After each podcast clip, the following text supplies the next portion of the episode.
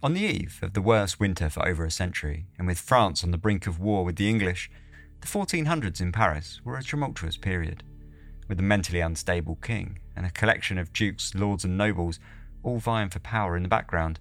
Catastrophe was only a single assassination away, which is exactly what happened on the night of St. Clement's Day, 1407, when the Duke of Orleans was jumped by a gang of mysterious hooded men on his way to the palace, leaving the head of the investigation with a difficult choice to make turn a blind eye to the crime and forego any semblance of integrity, or uphold the law and throw the country into civil war.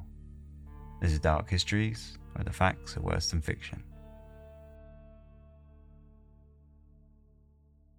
Hello and welcome to Dark History Season 7, Episode 17. I'm Ben, your host, as always, and it's lovely to be back. I hope you're well.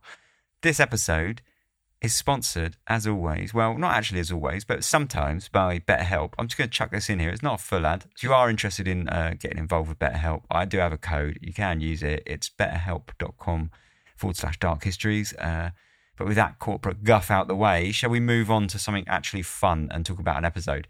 This one is called The Assassination of Orleans The Rise and Fall of a Medieval Detective. At the dawn of the 15th century, France was a divided and challenging place to live, with a population still reeling from the Black Death that had killed so many less than 50 years earlier. The towns and villages were slowly returning to capacity. Operating under a feudal political system, power was spread out across counties, regions, and cities, and shared between various noble families. At its heart was Paris, the home of the royal family, the political, intellectual, and cultural nucleus of the country and the largest city in Europe, its narrow streets carved out of the surrounding countryside.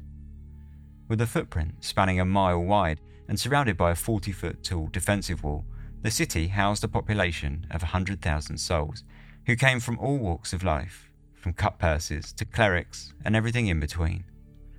The landscape made for an intimidating view, with dozens of Gothic church towers piercing through the sky, though most were overshadowed by the vast Notre Dame Cathedral, already standing for almost 250 years. Carts full of wine, ale, pigs, cows, fish, and grain poured through the gates day after day in order to supply the packed city, and as a crossroad for trade, the central marketplace of La Ville served as a hub of activity. Noble servants, artisans, traders, merchants, and beggars filled the streets that were lined with a heady mix of rickety housing, noble manors, guilds, workshops, slaughterhouses, and tanneries. The daytime brought with it a cacophony of sound as merchants travelled through the streets for most of the working day, calling out their wares for sale or knocking door to door. Merchandise was rarely stored, and so a constant churn of cattle, geese, wine, pigs, bread, Dairy products and herbs were carted and herded through the noisy lanes. The streets were filthy, and the stench of burning charcoal, animal waste, slaughterhouses, meat, fish markets, and urine that was frequently tipped out of windows directly onto the street all mingled to create a fairly challenging bouquet. In the background, church bells tolled to signal the various important times of the day. A single mechanical clock kept time for the city, a significant upgrade brought to the palace in 1370 which had brought a semblance of precision to the bell ringer's timekeeping, who, before the clock's arrival, had taken a more holistic approach. In contrast, the nighttime hours saw the streets practically empty. A curfew was in effect throughout Paris, with the end of the day signalled by a bell that rang out across the city at 7 pm in the winter and 8 pm throughout the summer months. Doors and window shutters were locked up for the night, whilst fires and lamps were all extinguished, plunging the city into a pitch black darkness. Being out of the house once the curfew was in effect was not a desirable situation, and not only because the laws prohibited it, but because it was a distinctly dangerous time. Although there was a night guard that patrolled the city by torchlight, keeping an eye out for trouble and ensuring people were not out of their homes, many of them were corrupt and all too happy to turn a blind eye to a swift robbery, if not directly involved in the first place. Even if one did manage to avoid the unsavoury types that plied their trade in the quiet streets after dark, they had every chance of running across a wolf that had strayed too far into the city in search of food. For the most part, the moats and walls kept the animals from crossing paths with the city's population, but from time to time, especially in the coldest winter months, they were driven to cross the boundaries, and stories of wolf attacks were not particularly uncommon. The more upmarket areas of Paris were dedicated to housing the official buildings, mansions, and palaces that the nobles, knights, and other court officials frequented. Here, the streets were pleasantly paved in grey stone, though the noise was frequently just as loud as the poorer or more market based areas. The vast Gothic spires and manors blended seamlessly with the perilously narrow streets that were home to the poor, who made up around 70% of the city's population, creating a tapestry of grime and grandeur. Outside of the paupers, merchants, artisans, and nobles, the academics at the university made up an entirely separate social class. One of the centres of education in Europe, the University of Paris was a hugely influential institution, attracting scholars from far and wide. Theological and academic discourse flowed freely through the colleges, whose members, falling under the jurisdiction of the Church, held a similar position in society to that of the clergy. Monks, clerics, friars, and bishops breezed around in their differing coloured robes and hoods, contributing a significant amount to the cultural output of the time through artworks, sculptures, and especially the written word. Above all of the commotion in the streets below, the gibbet of Montfaucon stood upon a green hillock, serving as a stark reminder to all of where their fate would lie should they choose a less law abiding path.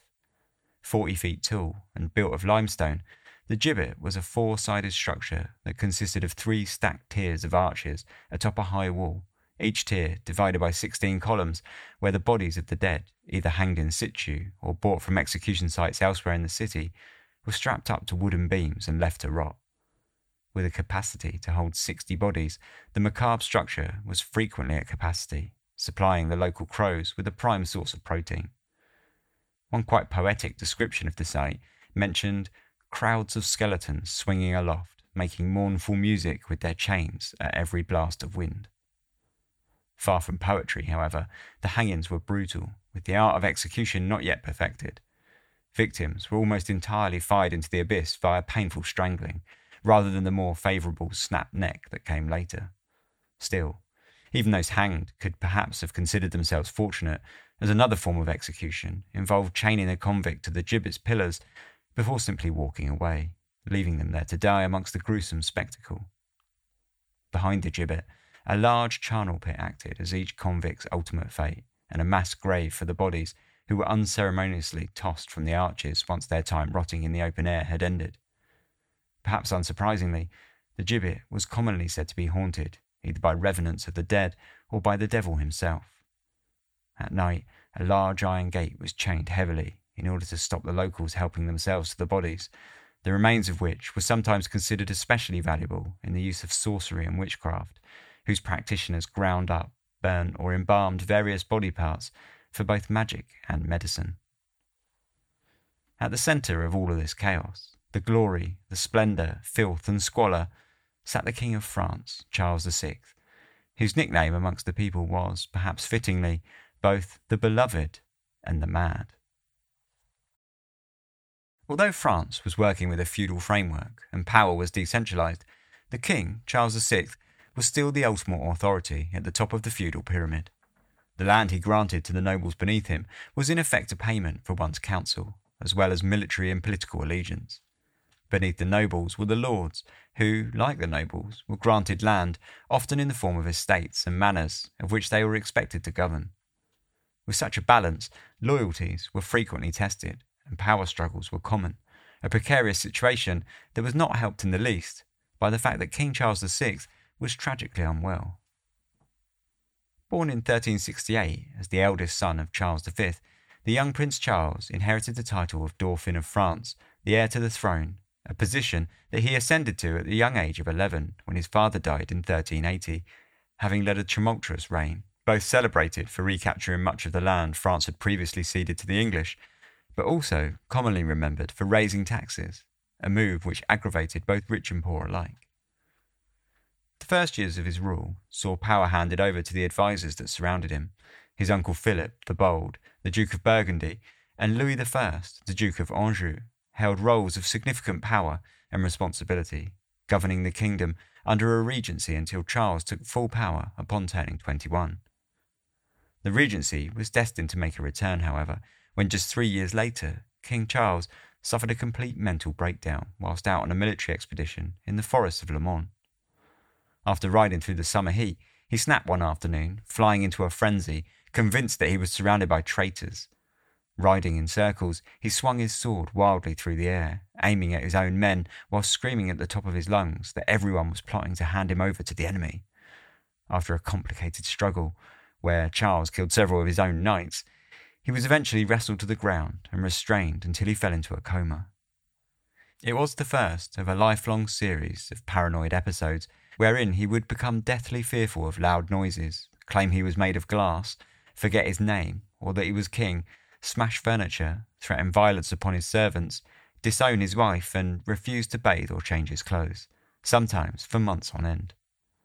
At other times, he would run manic through the corridors, and afraid that he might escape into the streets and expose his struggles to the public, his advisers would order that the doors and windows to his rooms be bricked up, keeping him locked in and out of sight. It was a complicated situation, both politically and medically. Most doctors assumed that he had an overabundance of black bile and had been suffering melancholia, but less medically minded assumed that he had been the victim of a powerful curse, black magic, or sorcery. Despite mental health being poorly understood, the king's illness was taken incredibly seriously within the court. When two fraudsters visited the palace promising to cure the king with white magic, their ruse was uncovered and they were publicly executed at Montfaucon. It was a grisly affair, and after being totally dismembered, their heads were stuck on spikes and their limbs hung from the gates as a warning for others not to try the same. Realizing that the king was likely to be in and out of service for the foreseeable future, it was quickly arranged for a regency council to be reinstated, whilst their son, the true heir to the throne, was still a minor. Charles's wife, Queen Isabeau of Bavaria, took a prominent role within the council, along with Charles's younger brother Louis, the Duke of Orleans, and his uncle Philip, the Duke of Burgundy. With the council poised to deputise for the king, the unique regency paved the way for a series of power struggles between the court's dukes, who found the king's illness offered them their own potential opportunities to shape France in their favour. Charles's younger brother, Louis, was an intelligent, well educated leader with a keen interest in the arts. A prominent reader, he enjoyed collecting books and patronised several prominent poets and writers. Having always had an active role in the royal court, his political aspirations were well known. However, his political decisions were not always well received. In truth, he had become quite an unlikable figure in the eyes of the public. Flashy and extravagant, Louis was the richest and most powerful lord in France, and he gladly flaunted the fact.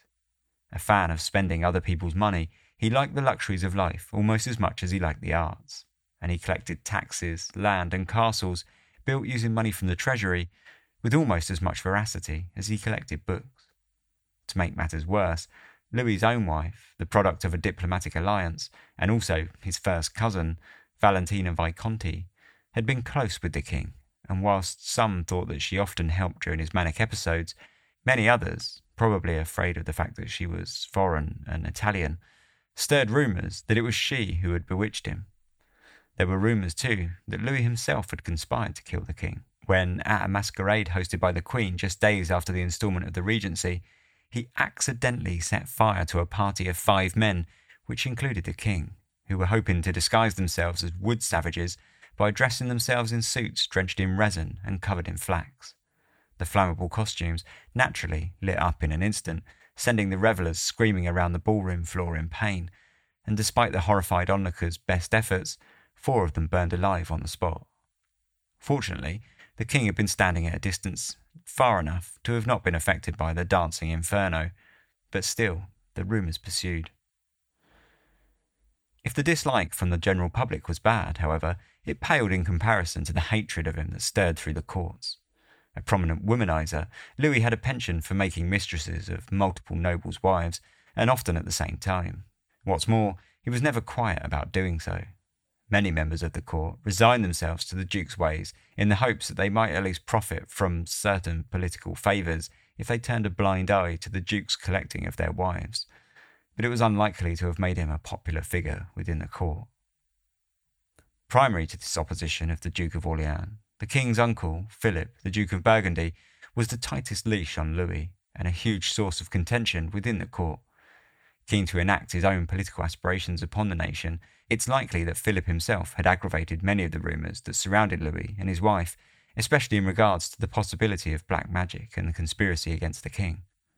Following his death in 1404, Louis's path to power was made significantly easier, which only exasperated his unlikable tendencies, and before long he was mandating a second tax upon the nation, which he justified by pointing towards England, who France had been in an unstable conflict with in what would eventually be known as the Hundred Years' War. Realizing that people were less than willing to cough up the money for this new levy, Louis ordered a rabble of tax collectors to squeeze the money out of people, tossing the poorest members of the public in prisons, pillaging their homes, and forcing them to sell their most basic possessions. Despite all this instability and disorder in the royal court, Paris, and by extension France itself, remained vibrant and culturally rich, though the threats would continue to come and get considerably worse from both external and internal sources. The night of St. Clement's Day, November the 23rd, 1407, was a bitterly cold night. The coming winter was already threatening to be one of the worst on record, and light snowfalls had dusted the Parisian streets for several days. Louis, the Duke of Orleans, was visiting the Queen in her palace. Though she was technically separated from the King, she had continued to produce royal heirs, and two weeks previously she had lost their most recent child after he had died an infant, the fourth of twelve children to do so. Just after 8 pm, the king's valet, Thomas de Courteheuse, arrived at the palace looking to deliver a message to Louis. The king wanted to speak to the duke on a very important matter and requested his presence immediately. Stepping out onto the street, Louis mounted his mule, flanked by four valets and a pair of squires riding a single horse. The entourage made their way to the king's palace. Out front of the small convoy were two of the valets jogging ahead of the pack with torches in hand to light the way with two squires behind. Behind the squires, Louis trotted casually along, singing to himself, as the final two valets jogged along behind him, also holding torches. With the curfew in effect, the streets were pitch black and quiet. Though a few stragglers were out and about, most kept themselves out of the way, ducking into the shadows as the valets approached.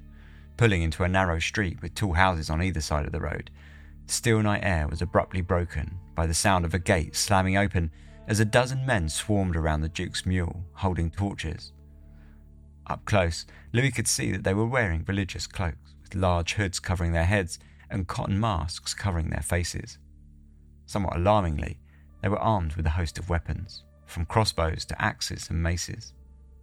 A tense silence settled over the scene as Louis came to a halt and ordered the men to stand back. And then, a moment later, a man with a red hood leapt at the Duke, swinging a blade and chopping his hand off in one swoop, the appendage hitting the mud on the side of the road. Before he could even let out a cry of pain, the other men piled in, dragging him from the mule and pummeling him with their weapons. In the commotion, the squire's horse bolted, taking both the squires with it.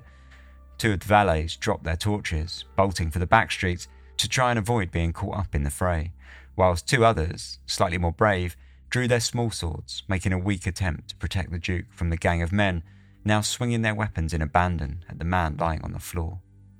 As screams of pain bounced off the walls in the street, a large man with an axe in hand stepped forward, swinging the weapon down onto the head of Louis, shattering his skull and sending him to the ground in a slump. A pair of hands dragged the body over to a pile of mud and tossed it aside, and then gestured for the men to follow as the gang ran off north up the road.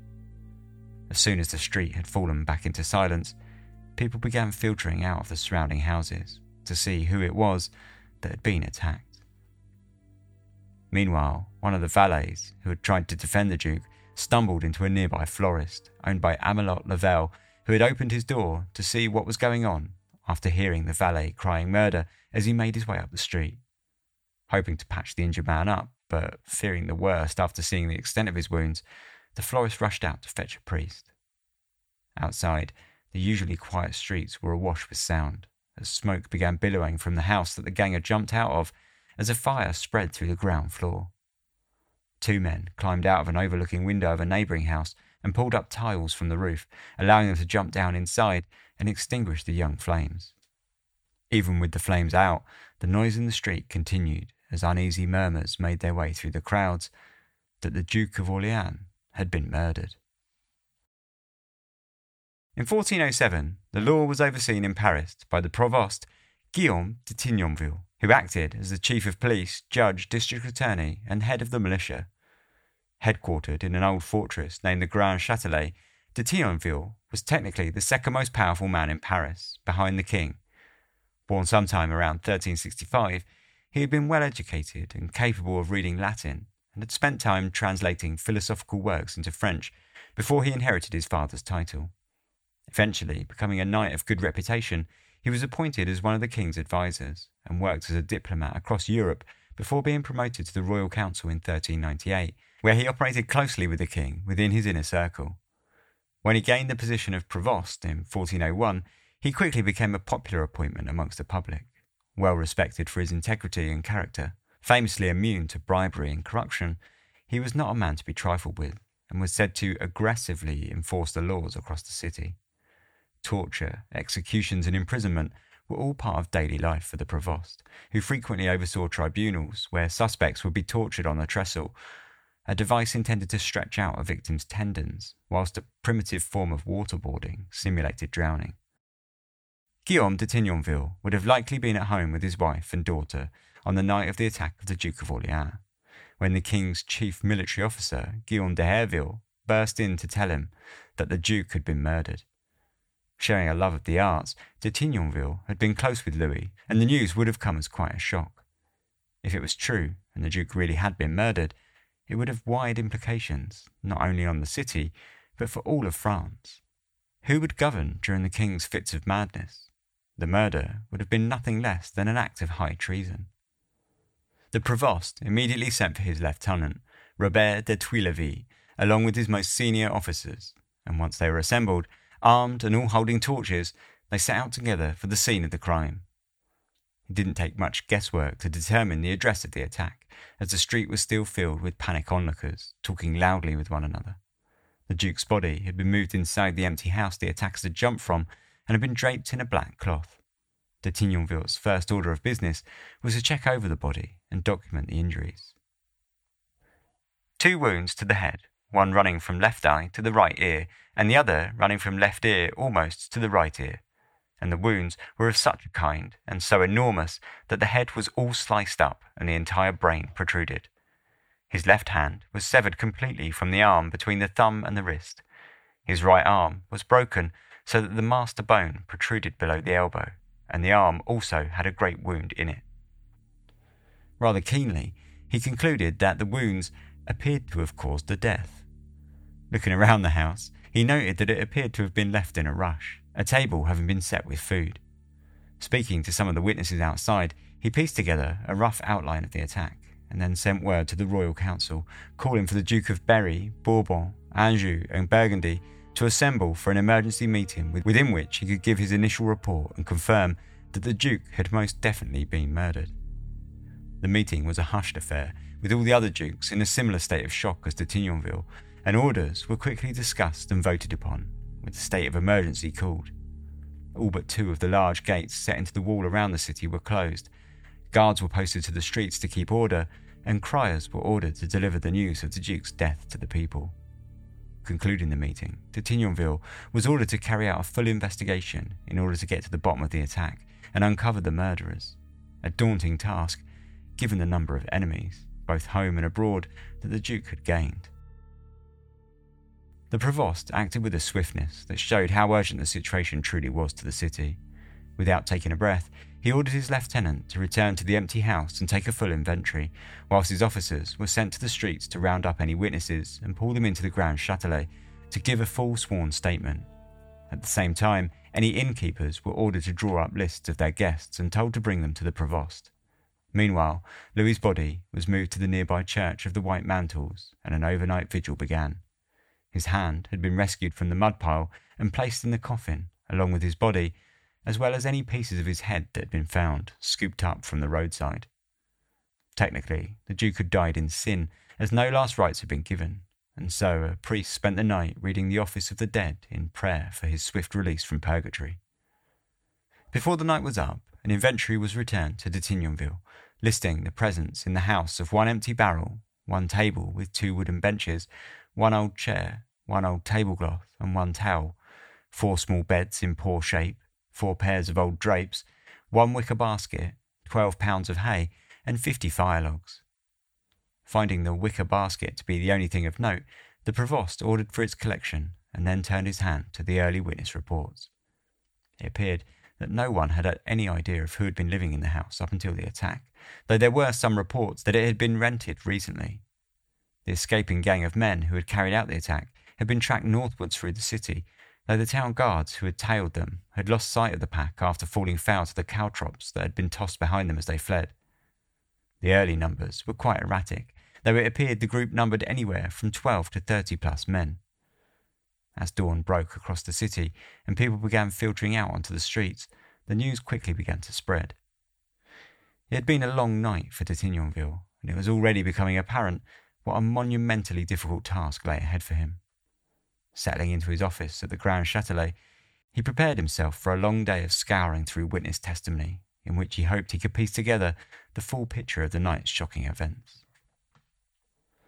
The following morning was business as usual in the city, Traders set up shop in the markets, cattle and livestock drove through the streets, and the chatter of crowds caused its usual cacophonic din.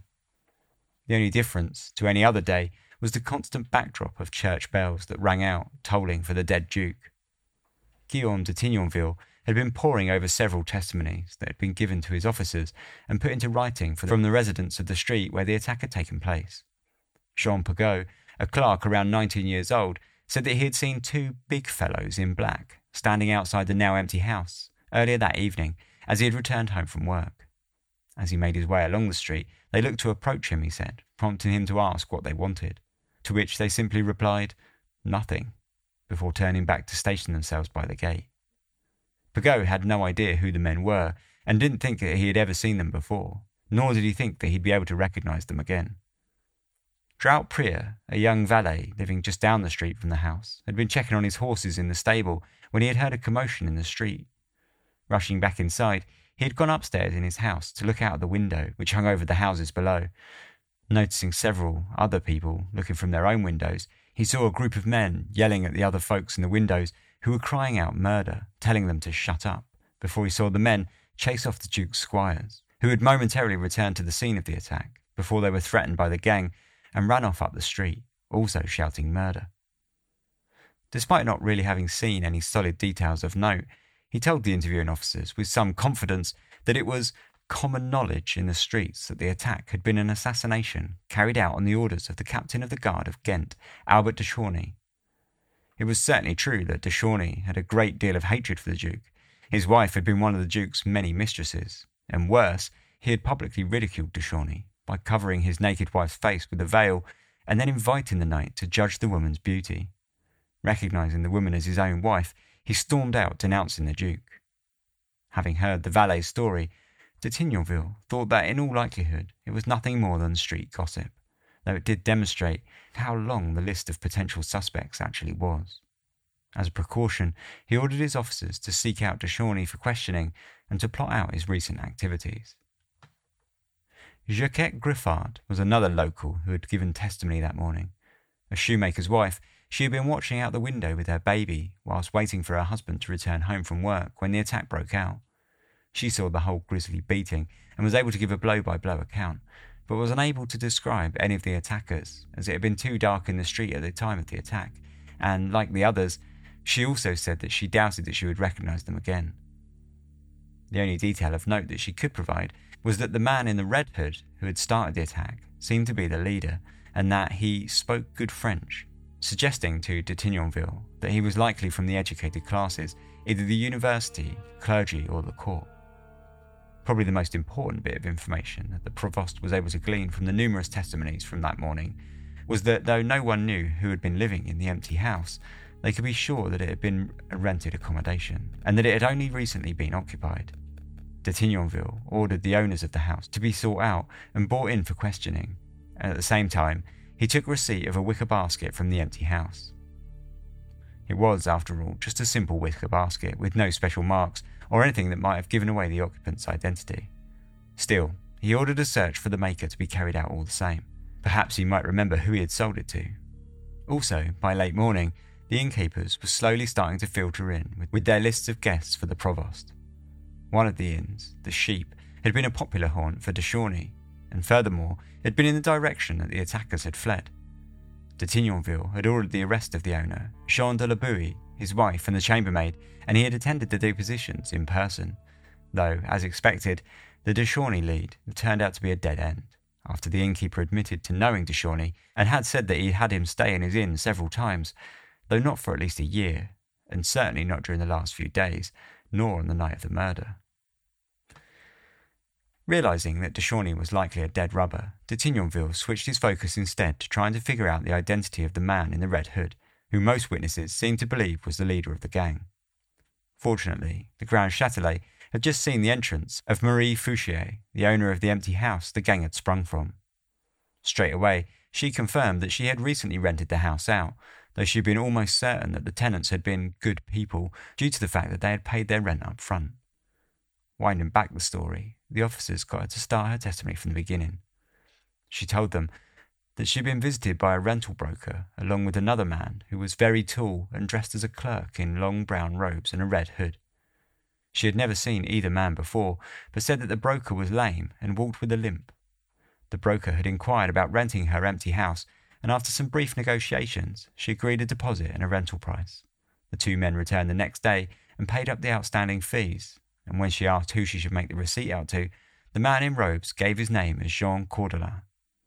At the time, she had had no reason to believe that the name was a pseudonym, as the impression that she had got was a good one, given that he had said that he was from the university and been well spoken.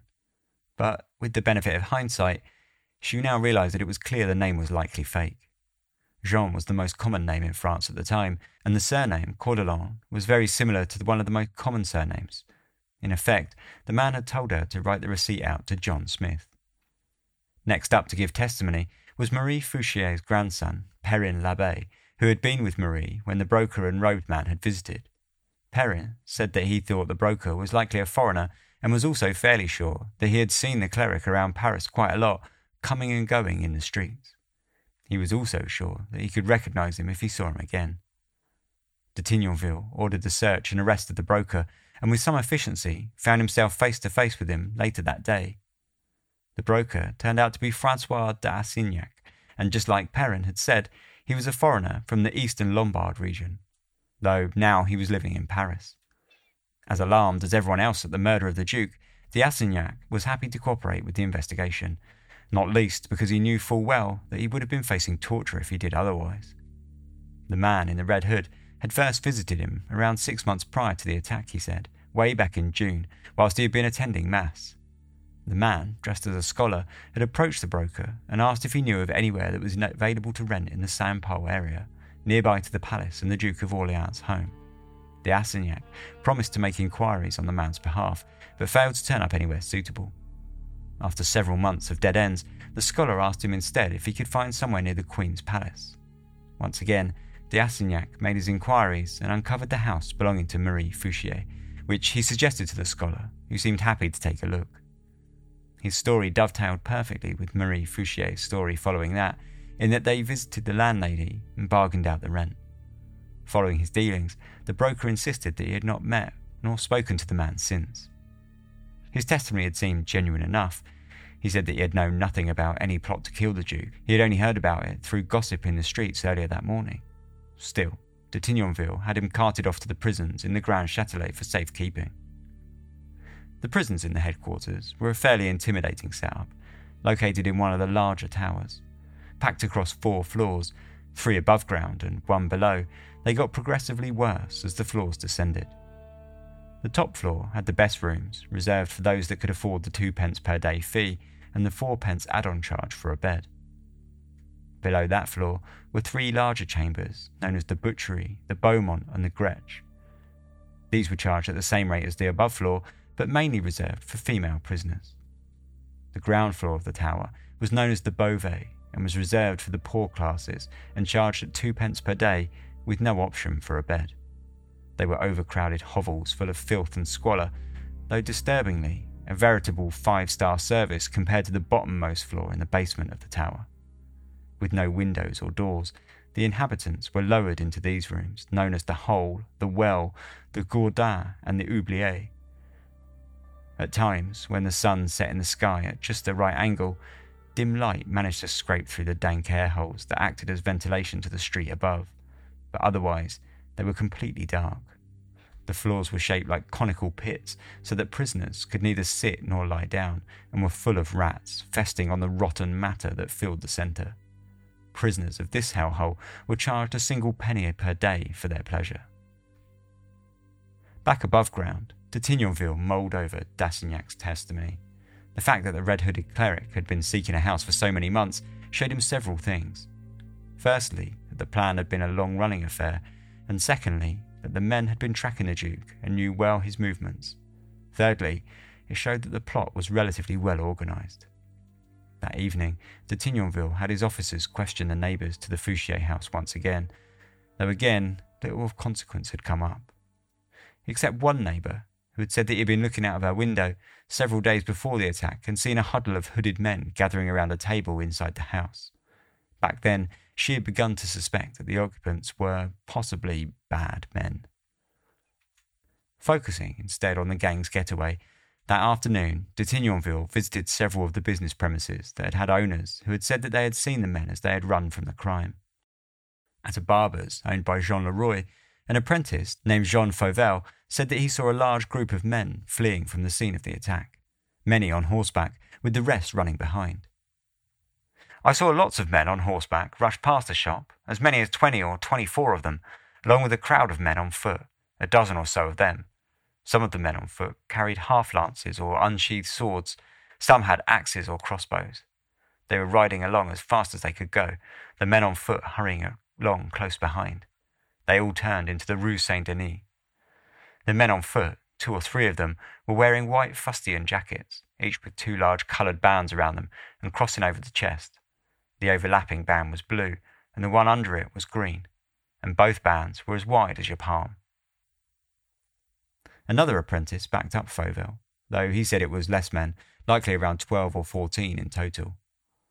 Following the barber's testimony, de Tignonville followed up a lead on the trader who had made the wicker basket. Visiting the shop, the owner, Jean Depardieu, said he recognized the basket as one of his own and even remembered who he had sold it to. About a week ago, he said that a small man, around 50 years old, with only one eye and dressed in a long black coat and a silver cook's knife on his belt, had come in to inquire about the basket that had been sitting in the shop window. The strange man told the basket maker that he needed it to store about 10 or 12 pieces of meat. The basket maker had no idea who the man was, but said that he thought he had seen him before and could recognize him if he saw him again, which was perhaps not surprising given the pretty strange description. De put out an immediate order for the one eyed man's arrest, and he returned to the Grand Châtelet. The day had thrown up some troubling information for the investigation, and he wasn't entirely sure he liked the direction that he thought it was possibly heading. The barber's apprentice had said that he had seen men running from the attack dressed in jackets with blue and green stripes, and green was the colour of John, the Duke of Burgundy, the Duke of Orleans' own cousin and pallbearer at the funeral earlier that day. If he was somehow involved, it was not only treason, but a conspiracy, and one that would be almost impossible to bring to light. John the Fearless, the Duke of Burgundy, had inherited the rule of Burgundy after his father Philip had died in 1404. A military veteran, he had been captured during the Crusades and returned to France after a huge ransom was paid for his release. Bitter, suspicious, ruthless, and cruel, he had earned the reputation of an unscrupulous politician who dealt in propaganda and subterfuge. Keen to peel the power vacuum after the king's mental health collapsed, he had held a long running feud with Duke of Orleans, not helped by the rumours that Louis had slept with his wife. From the moment he took power in 1404, he had conspired against the Duke, calling a meeting with his advisers and asking them to come up with a plan to kill him. Shocked at the suggestion, his advisers begged him to reconsider, suggesting instead a prolonged propaganda campaign against the Duke, which could help to deteriorate his power whilst posing a much lesser risk to himself. With the Duke already painting a poor picture of himself, it wasn't particularly hard for the propaganda plan to reap rewards. The Duke of Burgundy began painting him as an enemy of the people, obsessed with taxation, women, and spending. In 1405, the pair's feud had almost led to a civil war, which had only been averted after the two men had been forced into an uneasy truce. Having heard recent rumours that Louis was plotting to kill John, John had decided to take matters into his own hands and ordered the stabbing of the Duke, sending a courier to Paris five days before the night of the attack with secret orders for an assassination. Fortunately, two days later, the Duke of Berry, uncle to both men, brokered a new truce between the two, holding a mass for their peace where they both partook in a ceremony of reconciliation, taking an oath before God to create an everlasting peace. The day before the assassination, the two men were seen drinking together at a royal council meeting where they had made plans to dine together the following Sunday. Though, if what de Tignonville suspected had been true, there was more than a little of the Machiavellian about the appointment.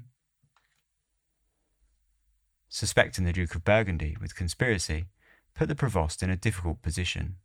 If he was to show any suspicion towards the Duke, he could find himself arrested for treason. But if it turned out to be true, the situation could very possibly push France into civil war. Sleeping on his thoughts, he returned home and debated his next move. The following morning, de Tignonville paid a visit to the palace, where he was to meet the royal council to give an update on how the investigation was progressing. Playing it cool, he told the dukes that he had been working hard to uncover the truth but so far had not been successful. He then put forward a request which he felt gave him the best chance of getting to the bottom of the truth without causing any wider ripples.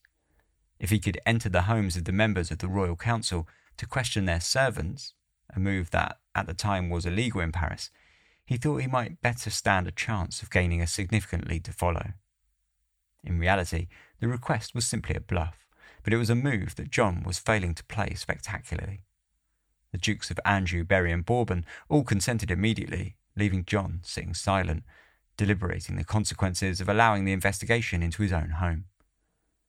After a tense few moments, he stood up from the meeting and asked the Dukes of Anjou and Berry to follow him to a side chamber. Once inside, he confessed to having ordered the assassination on his cousin, which had been carried out by a Norman knight named Raoul d'Anquetonville, embroiled in a long trail of debt and embezzlement charges the knight had taken a huge pension as payment for the murder that would see him paid handsomely for the rest of his life. Shocked at this sudden confession, the two dukes returned with John to the meeting room, where they did their best to casually call the meeting to a close after they had agreed to keep the confession a secret. The following day, a second meeting of the Royal Council was called, this time without the Duke of Burgundy. When John had caught wind of the meeting, he had tried to squeeze his way into the palace, but found himself turned away at the gate by the Duke of Berry, who sent him away, and then went on to tell the entire council of John's plot to kill Louis. As the members of the royal council made their way to the stables to collect their horses and visit the king with the news, John made his way home, collected his advisers, and set off through one of the two open gates, fleeing from Paris.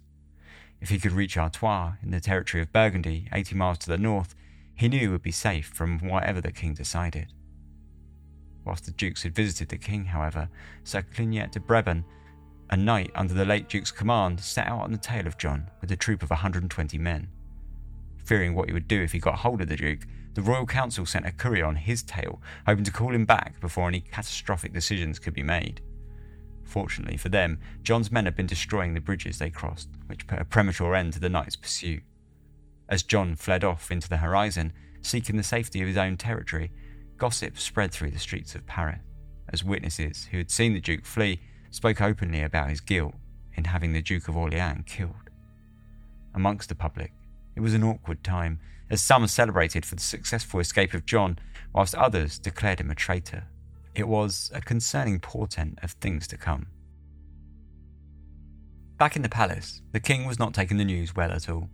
Angered at John's actions, the king sympathised with Louis's widow, who had returned to Paris to seek justice, and of the royal council, who saw the assassination as an act of high treason. Unfortunately, the following day, the king fell into another bout of mental instability, leading to rumours resurfacing that Louis's wife was a witch. With the king out of action temporarily, the council called off the accusations against John, fearing a civil war, and instead attempted to set up a reconciliation, offering him immunity if he would hand over the assassins. It was a deal that John rejected immediately, citing the fact that he had not done anything that should require immunity as reason. Whilst the Royal Council had been trying to hammer out the deal, John had been continuing his noteworthy control of propaganda by releasing his own pamphlets to the public, in which he justified his call for the murder based on the fact that Louis had been saddling the people with onerous taxes and persecuting widows and orphans, violating highborn ladies, virgins, and nuns, causing the king's illness, and plotting to kill the Duke of Burgundy. The Royal Council tried a second reconciliation, calling for a conference in territory outside Paris, which they paid the Duke to attend, hoping to smooth the way for negotiations. Whatever smoothing they had hoped for, however, failed to materialise, and after 10 days, the talks disintegrated as John continued to believe that he had only carried out justifiable homicide. Rather than give any ground to the council, he instead insisted that he would ride to the king's palace and plead his case in person. The only compromise given on the part of John was that he would do so with a force of less than 200 men. A month later, John the Fearless rocked up at the gates of Paris dressed in full armour, flanked by a force of 800 men. Riding to his old palace in Paris, he ordered its immediate fortification and began construction of a fortress within the city's walls. If things were turbulent before now, they were positively chaotic after John's return to the city. Still as divided as before, the Duke went everywhere with chainmail under his clothing and was escorted with an armed guard.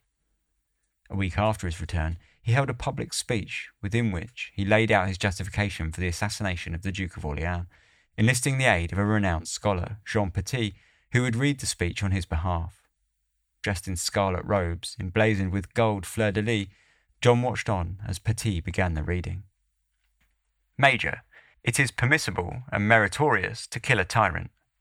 Minor, the Duke of Orleans was a tyrant. Conclusion, therefore, the Duke of Burgundy did well to kill him. Petit then continued speaking for a further four hours, citing matters of civil law, all the way to Bible scripture, in order to justify the assassination, at one point comparing John to the Archangel Michael. One of the more interesting tangents was a black magic plot that John had uncovered, supposedly formulated by Louis, who had been conspiring to kill the king and was to blame for the king's mental instability. The Duke made the acquaintance of an apostate monk, a knight, a squire, and a servant who knew to go about the devil's own work. He ordered them to do a thing that would destroy the king, and to accomplish this, he gave them the use of a castle at Lagny sur Marne called Montjoy. He also gave them a sabre, a sword, and a gold ring. One morning at dawn, these four men left the castle and travelled a quarter of a league to a field where there was a thicket. The monk told the other three to wait there until he called for them, and then went a little way off by himself, carrying the sabre, sword, and the ring. The monk drew a figure on the ground and placed the sword inside it, on the right, the sabre on the left, and the ring in the middle. Then he stripped himself to his shirt and began reading aloud from a book. Soon a devil appeared. It picked up the sabre and put it down again. Then came another devil, wearing red. It picked up the sword, swung it around, broke off the tip, and told the monk that the thing was done. After this, the monk returned to the other three men, and they all went back to the castle. The following night, the four men left the castle again and went to the gibbet at Montfaucon, where they cut down the corpse of a newly hanged man and put it in a sack on the back of a horse. Since day was breaking and they were ten leagues from the castle, they agreed to take the body to the knight's house in Paris and put it in the stable. Afterwards, they placed the ring in the corpse's mouth and passed the sword and the sabre into its anus. Then they said to each other, It is done. After this, they went to the Duke of Orleans and told him that shortly there would be some news. Soon afterwards, when the king was at Beauvoir, he fell gravely ill, so that his hair and nails fell out. And very soon after this, the king went to Meaux on pilgrimage, and he was so tormented by his illness that it was a great pity to see. And in his illness he cried, Save me from the sword strokes of my brother Orleans. Kill my brother Orleans, for he is killing me. And from that time on, the king was ill and is known throughout the whole realm, which is a pity, and it is well known to everyone that the Duke of Orleans was to blame for his illness. By killing the Duke of Orleans, John suggested that he had carried out a loyal service to the king and that he should be rewarded with love, honour, and riches. Following this absolutely bizarre performance, John printed copies of the speech out and distributed them across the whole of France. Shortly after, the Duke of Burgundy visited the king and got a signed letter of pardon, along with a second letter permitting him to pursue anyone who sought to dishonour the Duke, effectively giving him carte blanche to punish anyone against his rule. The next day, the king fell once more into illness, casting a sudden vulnerability across the entire royal council. Fearing a violent backlash, the majority of the lords and nobles who opposed John fled from the city, including the queen and her son, the heir to the throne. As expected, John's actions were swift and brutal. Instantly, he set about carving up the royal court, filling it with men sympathetic to his rule. One of the victims of the clear out was the provost, Guillaume de Tignonville. Stripped of his position, he had all of his benefits, staff, and housing taken from him. To rub salt into the wounds and further alienate him, he was excommunicated from the church and forced to perform an amende honorable as an apology for an execution that he had overseen shortly before the assassination. Forced to remove the rotting bodies from the archways, he then placed them in coffins, where he was made to kiss the corpses as a symbol of peace and seek a pardon from the bishop. With Paris now under full control of John, it was a bleak time for anyone sympathetic with the dead Duke of Orleans. Fortunately, the king was recovering from his most recent bout of incapacity, and by request of the queen, he had found it within himself to rescind his earlier pardon, stating that he had been misinformed about the crime. In a surprising alliance, the Queen and Louis's wife came together with a long list of demands and held a public refutation of John's justification, demanding a public confession of guilt, the destruction of all of his Paris property, an enforcement that would see him build churches across France with his own money, and all of his land confiscated. Until his compliance, the pair demanded that he should be imprisoned, after which time he should be exiled for 20 years. If the Duke failed to meet any of these demands, then they would raise an army against him, formally throwing the land into civil war. Perhaps unsurprisingly, John chose civil war, returning to Paris with an army of 2,000 men, though before any consequences could come to fruition, Louis's wife died, her cause of death given as anger and disappointment at being unable to obtain justice for her husband's murder. Sensing an opening for peace, the king attempted to broker a truce between Louis's son, Charles, the new Duke of Orleans, and John, the Duke of Burgundy. Both parties agreed, swearing on oath to put aside their differences for the good of the nation. Sadly, it all turned out to be little more than theatre, and Charles, keen to avenge his father, sent a formal declaration of war to John shortly after, a missive that John replied to by stating that war would bring great joy to his heart. A series of skirmishes and battles were fought over land across the country, in a war that saw both the Burgundian troops and the Orleanists allied with English militias. Taking a move from John's playbook, Charles spread propaganda about the Duke of Burgundy, stating that he had allied with Satan and was setting out to destroy the church, effectively turning the tide of public opinion against the ruling noble. Eventually, in the summer of 1413, John was forced to flee Paris before he was ousted by the public, running to his own territory in Burgundy. The saga finally looked to be over, at least for the time being, and France fell into an uneasy and fragile peace, though it would not last for long. Two years later, seeking to take advantage of the country's weak position, the English invaded France. On the 25th of October, 1415, eight years after the assassination of Louis, Charles of Orleans fought alongside Guillaume de Tignonville at Agincourt. Charles was captured by the English, but de Tignonville was not so lucky. One of over 10,000 French casualties from the battle, the former provost died on the battlefield. Four years later, with France struggling, John once more set out to capture Paris. In a bid for reconciliation, the king's son Charles VII, now 16 years old, met John on a bridge at Montereau for what John assumed was to be a diplomatic meeting. Charles had other ideas, however, and ten of his men jumped the Duke, breaking his head with an axe and running a sword through his stomach. According to several sources, his hand was cut off and cast into the dirt in retribution for the Duke of Orleans. The early 1400s had been a time of immense struggle and turmoil for France, but the assassination of Louis, the Duke of Orleans, had been a stupendously ill advised move by John, creating one of several situations that tossed the country into a state of even greater weakness, right when the country's neighbours were peering over the channel, plotting their own devices against the country. A dramatic tale of consequences the investigation of the Provost of Paris is a minor step in a catastrophic spiral that would eventually see the crown of France temporarily handed over to England and the loss of huge swathes of land to the invaders. In itself, only a small chapter in the long saga of the Hundred Years' War.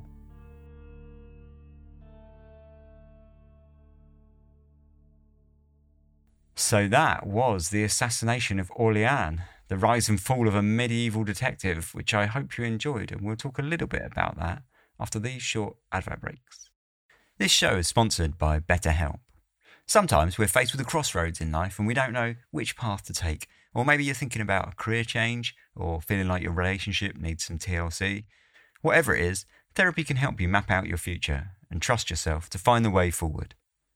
I've done therapy, you know, I've not been shy about it. I've done therapy a few times in my life, including uh, once with BetterHelp. And uh, yeah, I've, I've always found it really beneficial. It's always nice to uh, have someone who will suffer you waffling on at them for hours. Do you know what I mean? so yeah, yeah, I, I've always found uh, therapy to be, like I say, like always found it to be to be beneficial. And when I did do BetterHelp, I, I, I did quite enjoy it. So if you're thinking of starting therapy, maybe you can give BetterHelp a try. It's entirely online, designed to be convenient, flexible, and suited to your schedule. You just fill out a brief questionnaire, get matched with a licensed therapist, and switch therapist anytime for no additional charge. Let therapy be your map with BetterHelp. Visit betterhelp.com slash darkhistories today to get 10% off your first month. That's betterhelp, H-E-L-P, dot com slash darkhistories. Well, blimey, that was a story, wasn't it?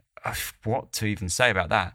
Aside from the fact that I absolutely love uh, the, some of the descriptions of medieval Paris. It sounds absolutely insane. I mean, outside from the fact that, you know, in reality, I'd probably live to about 25 years old.